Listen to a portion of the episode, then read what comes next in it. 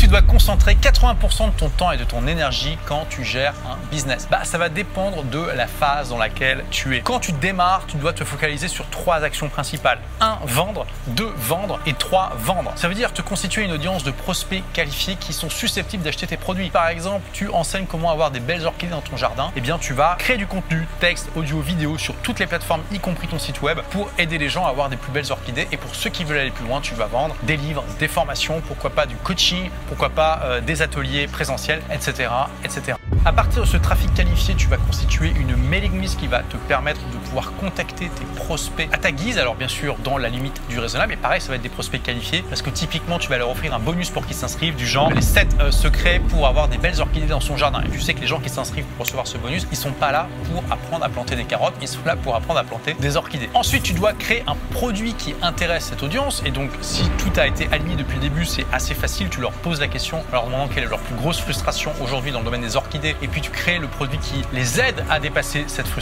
Et ensuite, tu vends ce produit avec un lancement de produit. J'ai déjà parlé des lancements sur cette chaîne. Une fois que tu as un business rentable, il est temps pour toi de commencer à le scaler et de commencer à déléguer. C'est vraiment très important que tu ne sois pas un homme ou une femme orchestre dans ton business et que tu commences à déléguer. La première personne à prendre au-delà de ton comptable, c'est euh, un assistant ou une assistante administrative qui va euh, gérer les factures pour toi, gérer les demandes de remboursement, gérer tout ce qui est paperasse, gérer aussi potentiellement le support client, etc. Et puis il te faut un, assistant virtuel euh, qui est un petit peu l'assistant qui fait, qui fait plein de choses, tu vois. ce sont les deux premières personnes que, que j'ai pris dans mon équipe. Alexandra qui fait exactement ça, qui s'occupe de l'administration, et Younes qui fait énormément de choses, qui aujourd'hui s'occupe du support des clients, qui répond aux questions des, des élèves dans les formations et qui, dans 95% des cas, écrit des commentaires que j'aurais pu écrire moi-même. Ça fait plus de 10 ans qu'il est, qu'il est avec moi, qui s'occupe de plein de petites choses, tu vois, préparer les vidéos sur la chaîne YouTube. Voilà, toutes les petites tâches qui autrement te prendraient énormément de temps. Et puis tu commences comme ça à trouver de plus en plus de postes à créer dans ton entreprise, bien sûr, en adéquation avec tes revenus. Une fois que tu as ce produit qui se vend bien et ce cœur d'équipe qui fonctionne bien, bah, à ce moment-là, tu scales, tu fais plus de lancements,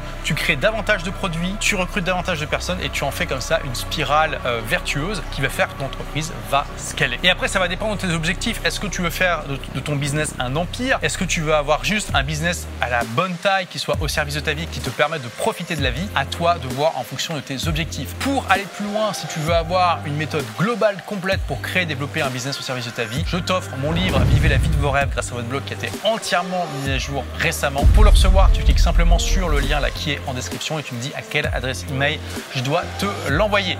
Merci d'avoir écouté ce podcast. Si vous l'avez aimé, est-ce que je peux vous demander une petite faveur? Laissez un commentaire sur iTunes pour dire ce que vous appréciez dans le podcast tout simplement. Ça aidera d'autres rebelles intelligents comme vous à trouver le podcast et puis à être inspirés tous les jours ou presque par lui. Merci et à très vite pour de nouvelles aventures.